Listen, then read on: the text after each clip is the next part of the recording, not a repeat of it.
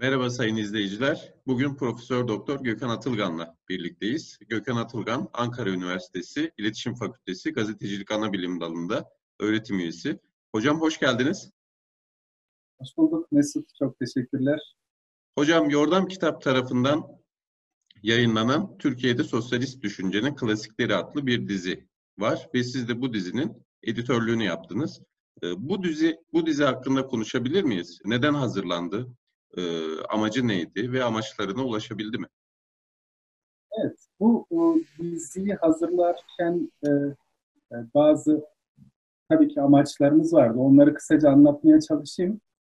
E, Türkiye'de Marksist ya da sosyalist düşünceden kaynaklanan siyasal eserler, rakip siyasal düşüncelerden kaynaklanan eserlere e, düşünce ağırlığı bakımından bariz bir üstünlük sağlıyorlar. Nasıl ki romanda, öyküde, şiirde, resimde, müzikte, tiyatroda, diğer sahne sanatlarında e, sol düşünceden kaynaklanan çalışmalar kendi rakiplerine e, büyük bir üstünlük sağlıyorsa aynı şey siyasal düşünce eserleri içerisinde için de geçerli. Fakat e, bu eserlerin e, sosyalist ya da Marksist düşünceden kaynaklanan siyasal eserlerin günümüze ulaşmasında, e, genç nesillere aktarılmasında bazı e, kesintiler ve önemli sorunlar yaşanıyor. E, bu sorunların bazılarına işaret etmek istiyorum. Birincisi bu eserler bir dişi kule metaforuna uygun bir şekilde konforlu mahallelerde üretilmiyorlar.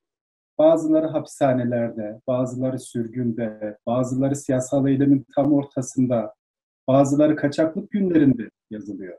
E, bir yandan bu eserleri yazan e, düşünürlere, teorisyenlere, bilginlere, devlet sağcı düşünce insanlarına davrandığı gibi müsamahakar, koruyucu, kollayıcı bir tavır sergilemiyor. Tersine bazılarını hapse atıyor, bazılarını idam ediyor, bazılarını pusu kurarak öldürüyor, bazılarını sürgüne gönderiyor, bazılarını kaçırıyor vesaire. Öbür yandan e, bu eserlerin toplumla buluşması için e, imkanlar son derece sınırlı. Sosyalist düşünce sermayeye dayanmadığı için bin bir güçlükle, bin bir zahmetle, e, çok küçük kaynakların, e, emekçilerden e, e, toplanan küçük kaynaklarla bu iş çevrilmeye e, çalışılıyor. Oysa rakip düşünceler için hem devlet kaynakları hem de sermaye desteği oluyor. E bunun yanı sıra bir de sosyalist hareketin kendi içinden kaynaklanan bazı hali problemleri de buna eklersek bu son derece önemli eserlerin günümüze ve genç nesillere aktarılmasındaki problemlerin ne kadar büyük ve ağır olduğu ortaya çıkar. E, ama objektif olarak baktığımızda Türkiye'nin düşünce hayatının zirve noktalarını da bu bahsettiğimiz eserler oluşturuyor. Bizim buradaki temel dürtümüz, ana motivasyonumuz böylesi eserleri yani Türkiye'de sosyalist düşünceye damgasını vurmuş eserleri günümüze taşımak, yeni nesillerle buluşturmaktı. E, dizinin temeldeki amacı buydu. E, amacımıza bütünüyle ulaşabildik mi? Henüz değil. Çünkü bizim niyetimizden ve çabamızdan e, bağımsız olarak bazı sorunlar var. Bazı sorunlar değiştiğinde telif hakları gibi sorunlar. E, bu eserlerin hepsinin telif hakları sorunlarını henüz çözemediğimiz için şimdiye kadar dört tanesini yayınladık. Bunları hatırlatmak da isterim. Birincisi e, Türkiye'de sosyalist düşüncenin kurucu ismi Şefik Hüsnü'nün e, Aydınlık Dergisi'ndeki yazılarından oluşan son derece önemli kitabı Toplumsal Sınıflar Türkiye'de Yürümü Sosyalizm e, adlı kitabı.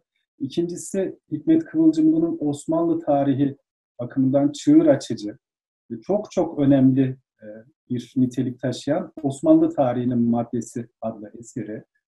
Üçüncüsü Behice Bora'nın Türkiye'nin hem tarihini hem yazıldığı dönemi hem de gelecek perspektiflerini e, Marksist bir perspektifleri diyalektik yöntemle inceleyen Sosyalizm ve Türkiye Sorunları adlı kitabı. Dördüncüsü de Çetin Altan'ın sosyalizmin sıradan emekçilere nasıl anlatılacağı ya da anlatılması gerektiği konusunda büyük bir hünerle kaleme aldığı e, Türk sosyalistlerin El Kitabı adını e, taşıyan ve e, emekçilerin de bu kitaba verdiği cevapları içeren Onlar Uyanırken adlı eserinden oluşuyor şu anda dizi. Bir de tamamlayıcı eserimiz var. Onu bir sonraki aşamada anlatabilirim. Ama e, teyit hakları eğer çözülürse bu e, dizinin diğer kitapları da e, umuyoruz ki gelecektir. Hocam ben diziyi okurken Şefik Hüsnü'nün Toplumsal Sınıflar, Türkiye Devrimi ve Sosyalizm adlı kitabında henüz 1920'lerin başında kapitalizmin küreselliğinden, devrimin sürekliliğinden bahsettiğini gördüm. 100 yıl önce kaleme alınan bu eserde bunların olması, bu teorik mirasın bulunması sizce günümüzde genç sosyalistlere ya da sosyalizme ilgi duyanlara ne gibi katkı sunar? Ee, Mesut sen de biliyorsun Şefik kitabını hazırlarken ben de epeyce e, mesai yaptım. E, yazılarla çok haşır neşir oldum. Gerçekten olağanüstü nitelikte eserlerdir. E, bu şundan kaynaklanıyor. Şefik sadece Türkiye'de sosyalizmin kurucu isimlerinden birisi değil, Dünya Sosyalist Hareketi'nde önderliği yani, yani Komiter'in yürütme burada da görev yapmış birisi. Hem dünyayı hem Marksist düşünceyi çok iyi takip edebilen, Türkiye'yi çok yakından e, ve halkın ve burjuvazinin içinden gözlemleyebilen müstesna bir düşünür.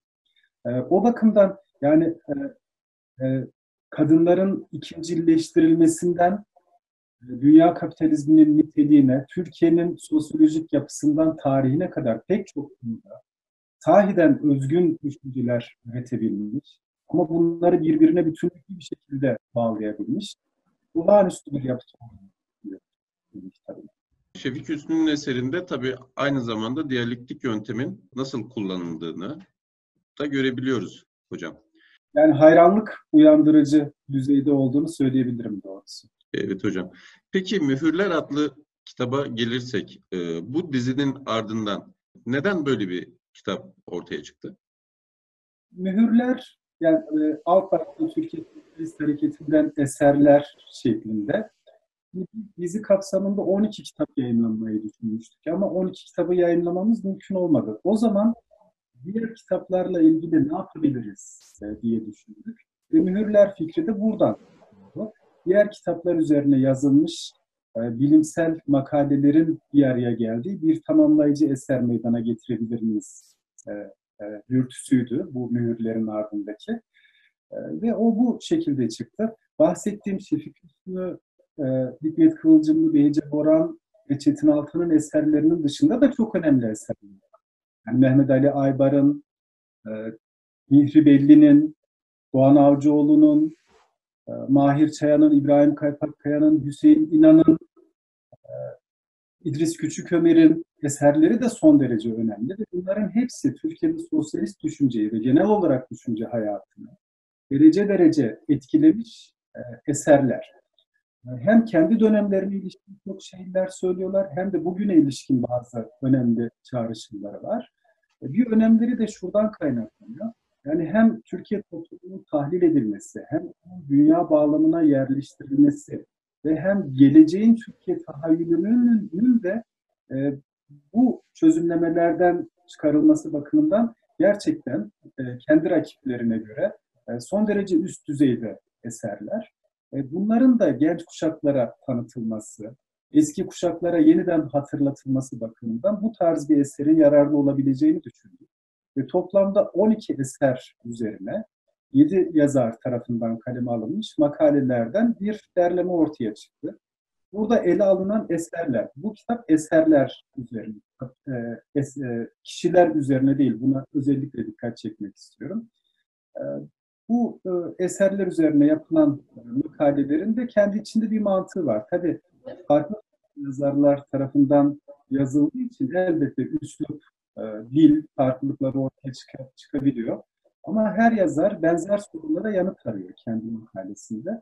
O da e, eserin bağlamını, e, düşünce hayatı içindeki konumunu ve dünya tarihsel hangi kaynaklardan beslendiğini anlatıyor. Ve sonrasında da eserde öne sürülen tezleri eleştirel bir biçimde çözümlüyor her makale. Burada eleştirel çözümleme e, kavramı önemli. Çünkü e, biz tabii ki bu eserlerin hepsine hürmetle, saygıyla e, yaklaşıyoruz ve onların ne kadar önemli olduklarını göstermeye çalışıyoruz. Ama bu yani bir övgü, e, gözü kapalı bir övgü düzme gibi bir faaliyet değil. E, Aynı zamanda bilimsel bir eleştiriyi de içermeye gayret ediyor. Zaten bu eserleri yazan sosyalist düşünürlerin her biri de bizim böylesi bir çabaya girdiğimizde eleştirel düşünceden, eleştirel akıldan bir an olsun ayrılmamamızı kendileri de e, isterlerdi düşünüyorum. Böylelikle 12 eser üzerine 12 makaleden e, oluşan Mühürler kitabımızda Türkiye'de sosyalist düşüncenin klasiklerinin bir tamamlayıcı unsuru olarak ortaya çıkmış oldu. Hocam çok teşekkür ederim. Yayınımızı burada sonlandıralım. Kitapların yolu açık olsun. Emeklerinize sağlık. Görüşmek üzere. Çok teşekkür ederim.